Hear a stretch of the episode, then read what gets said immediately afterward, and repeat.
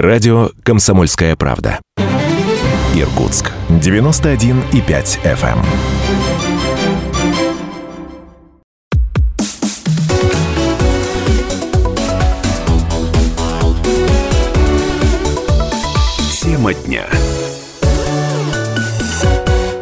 Программа «Тема дня» в студии Евгения Дмитриева. Еще раз приветствую всех наших слушателей. И в этой части программы будем говорить о Байкале и туризме. О том, как делают отдых гостей на нашем озере более комфортным и безопасным, при этом сохраняя природу. И с нами на связи сейчас исполнительный директор Ассоциации «Большая Байкальская тропа» Элеонора Еремченко. Давайте начнем с того, что же такое проект «Большая Байкальская тропа».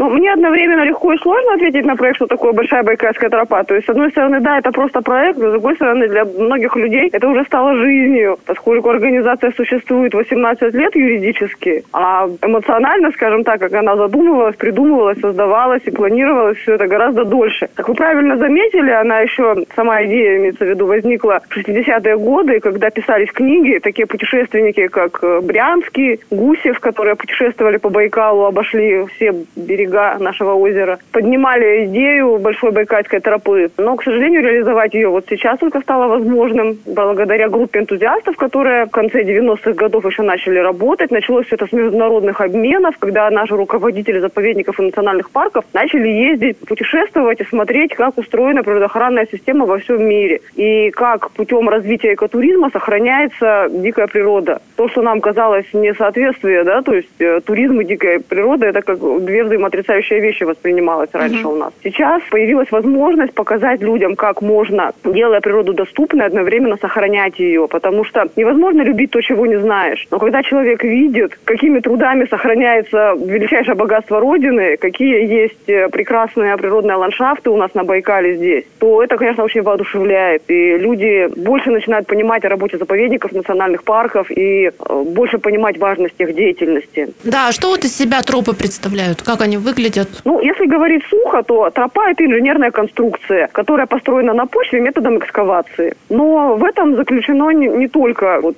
техническое обустройство тропы, то есть понятное дело, что полотно тропы должно быть ровным, пологим, там должны быть лесенки, ступеньки где-то, если это тропа для подготовленных туристов, если это, допустим, тропа для маломобильных граждан, в том числе там, допустим, людей с колясками, с ребятишками с маленькими, кто еще, ну, не может ходить, то там даже ступенек нельзя, чтобы были. Тропы бывают разные, разные, и обустройство этих троп разное. И, конечно же, существует еще такое понятие, как интерпретация тропы. То есть это информационное сопровождение. Причем чем выше класс тропы, тем выше подразумевается ее информационное сопровождение. Потому что когда турист идет по сложной тропе, где есть какие-то камни, корешки земли торчат, он должен смотреть под ноги. Если ему поставить какой-то информационный стенд, он на него засмотрится и может запнуться. Но когда тропа хорошо обустроена, и человеку нет необходимости следить за каждым своим шагом, он поднимает голову вверх и начинает смотреть смотреть по сторонам. Ему становится интересно, что же его окружает. И вот здесь как раз нам на помощь приходят всякие информационные стенды, знаки, которые помогают человеку получать об этой тропе дополнительную информацию. Например, информация о том, где человек находится, какая природа его окружает, какие животные и птицы здесь обитают, какие растения растут, что здесь можно увидеть какое время года. Ну, то есть очень-очень разную информацию можно подавать. И таким образом еще тропы выполняют очень большую экообразовательную роль. То есть почему их сейчас вот принято стало называть экотропы? Мы когда не акцентировали внимание экотропы или какие они там. То есть мы просто называли тропа. А сейчас уже больше делается различие между, если говорится просто тропа, то это как бы тропа природная в лесу. Может быть, ее там животные протоптали на водопой. Может быть, туристы там ходили много долго, но никак эту тропу не обустраивали. Если речь идет именно об, об обустроенной тропе, то то прижилось название экологическая тропа. Вот экологическая тропа, она помимо полотна подразумевает еще какие-то структуры и информационные материалы, сопровождающие эту тропу. Вот на Альхоне я была совсем недавно, на Сарайском пляже. Это тоже вы работали над этим проектом? А, это работал фонд э, «Подари планете жизнь». Угу. Я... Суть это вот так, да? Вот да, абсолютно верно, абсолютно верно. Да. Ну, это, скажем так, высший класс, то есть это настильная тропа. Естественно, не везде в природе можно построить настильную тропу. Есть маршруты, где настильной тропы не было и не будет, где просто пешеходная тропа на грунте, но она хорошего уровня, она э, задает правильное направление туристу, не заблудится, и она создает условия для перемещения в нужном направлении, создает доступ. Главная суть тропы – это предоставлять безопасный доступ. И когда мы начинали работать, э, вот 18 лет назад, нам мы с противоречием сталкивались достаточно много. Основной как бы аргумент у людей был это то, что а, вот вы сейчас понастроите своих троп, приедут туристы и весь Байкал затопчут. Но сейчас мы наблюдаем совершенно противоположную картину, потому что если есть какая-то достопримечательность, и люди о ней знают, например, вершина, озеро, пещера, есть людская молва об этой природной достопримечательности, то люди стремятся туда попасть. Они идут независимо от того, есть туда тропа или нету. Таким образом формируется стихийная сеть троп. А, нарушающая экосистему, создающая беспокойство диким животным, вытаптывание растений происходит, в том числе редких эндемичных. И кроме того, туристы могут заблудиться, потому что стихийные тропы, они зачастую ведут совершенно не в ту степь. В то время, когда есть одна направленная, обустроенная тропа, никому не придет в голову куда-то лезть в гору или наоборот там на обрыв выходить куда-то. То есть человек будет идти по одной обустроенной тропе. Если ему на этой тропе еще предоставить дополнительную инфраструктуру, например, там палаточные стоянки, место для разведения костров, точки для сбора мусора, то человек охотнее будет пользоваться этой тропой, будет ставить палатку там, где положено, а не на муравейнике, например, да, и разводить костер там, где положено, а не на торфяном болоте. Вот, то есть вот эта вся инфраструктура, она человека облагораживает, скажем так. Общая протяженность, общий километраж, можно сказать, что около 500 километров. Но сюда входят в том числе и размеченные тропы, то есть не только те, где проводилась экскавация и есть э, хорошее полотно, но в том числе и тропы, которые мы бы хотели впоследствии обустраивать, и сейчас мы, допустим, их разметили, наметили. Одна из самых известных наших троп, которая существует с 2000 шестого, наверное, года. Это Листвянка Большие Коты. Это маршрут 24 километра от поселка Листвянка до поселка Большие Коты. Это в Прибайкальском национальном парке. И дальше она идет до поселка Большое Голоусно. Это уже порядка 50 километров маршрут. Еще одна очень интересная тропа проходит прямо в сердце Байкальского заповедника. Называется она в дебри Хамардабана. А, начинается она от центральной усадьбы Байкальского заповедника в поселке Танхой и ведет в высокогорье. У тропы еще очень важная роль есть, скажем так. Помимо доступа туристов к достопримечательностям, она обеспечивает обслуживание природных территорий. То есть если раньше, например, госинспектор в Байкальском заповеднике шел в Гольцы, чтобы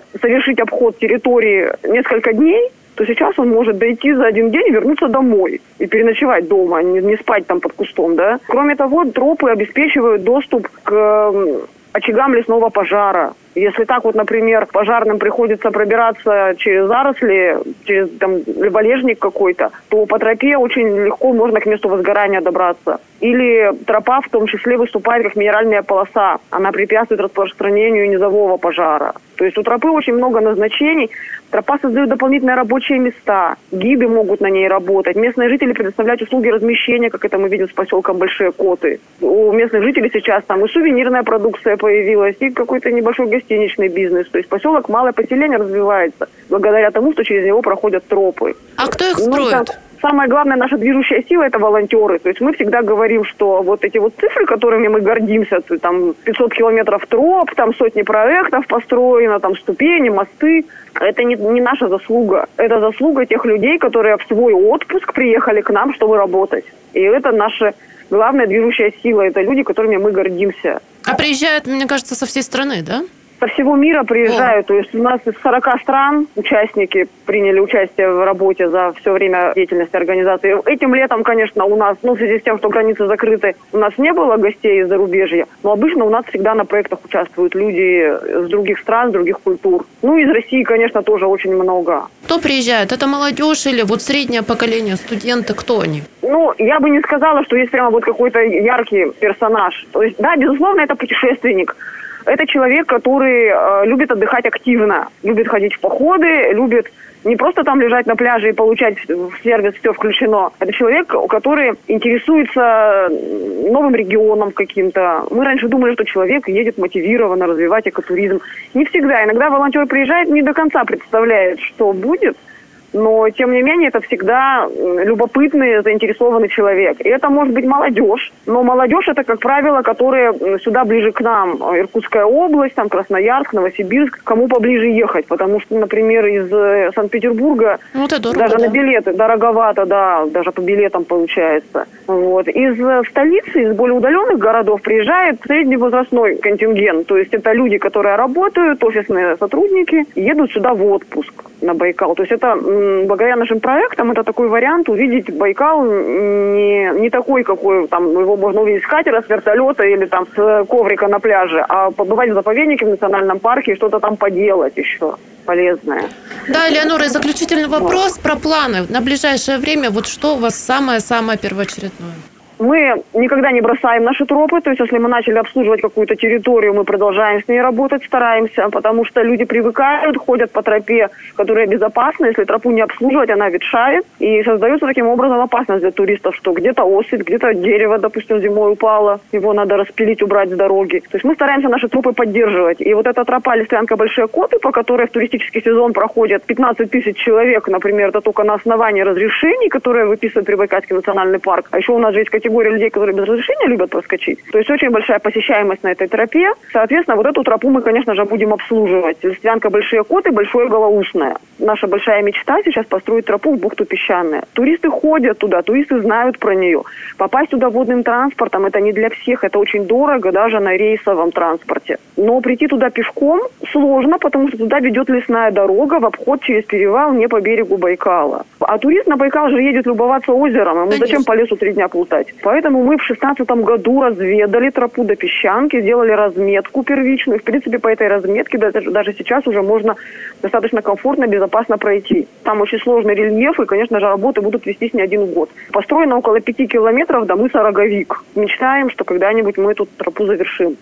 С нами на связи была исполнительный директор Ассоциации «Большая Байкальская тропа» Элеонора Еремченко. Спасибо. Продолжим через пару минут.